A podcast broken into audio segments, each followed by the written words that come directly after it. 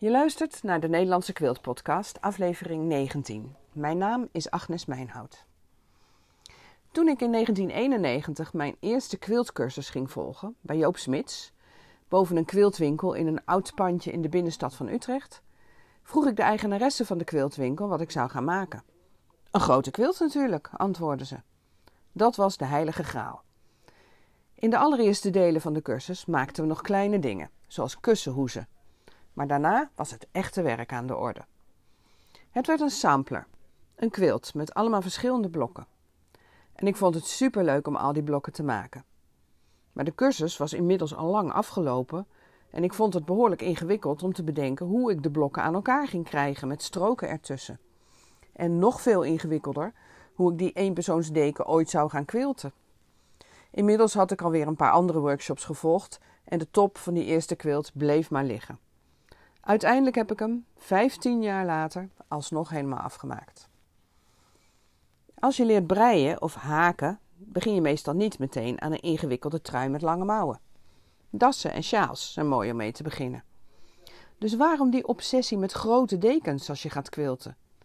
Waarschijnlijk uit de tijd dat quilts vooral werden gemaakt om onder te slapen. Maar daar hoeven we ons niet toe te beperken. In feite maak je van patchwork een lap stof van aan elkaar genaaide stukjes en daar kun je van alles van maken. En dat hoeft niet alleen een platte lap te blijven. Dat kan ook 3D worden. Zo vind ik het bijvoorbeeld heel leuk om tasjes te maken. Op de een of andere manier heb je daar nooit genoeg van.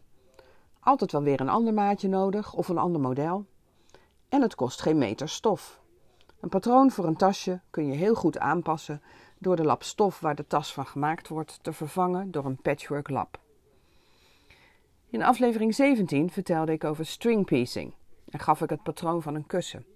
Je kunt hem maken door de gratis video's op mijn website te bekijken, www.minewood.nl, of op mijn YouTube kanaal. Zoek op Minewood Quilting. Abonneer je dan meteen ook even. Met dezelfde techniek kun je prachtige tasjes maken. Ik gebruikte twee patronen van Joan Hawley, een Amerikaanse ontwerpster. Haar bedrijf heet Lazy Girl Designs. En die naam geeft al aan dat haar patronen zo ontworpen zijn dat ze door iedereen te maken zijn. Eenvoudig, slim doordacht en uitgebreid uitgelegd met tekeningen en foto's. Haar patroon Backup Bags is voor twee tasjes met een rondlopende rits aan de bovenkant. Een bijzondere manier van verwerken, waarbij je de rits eerst uit elkaar haalt, aan de tas snijdt en dan weer in elkaar zet. Daardoor blijft het tasje openstaan als je hem openritst, heel handig.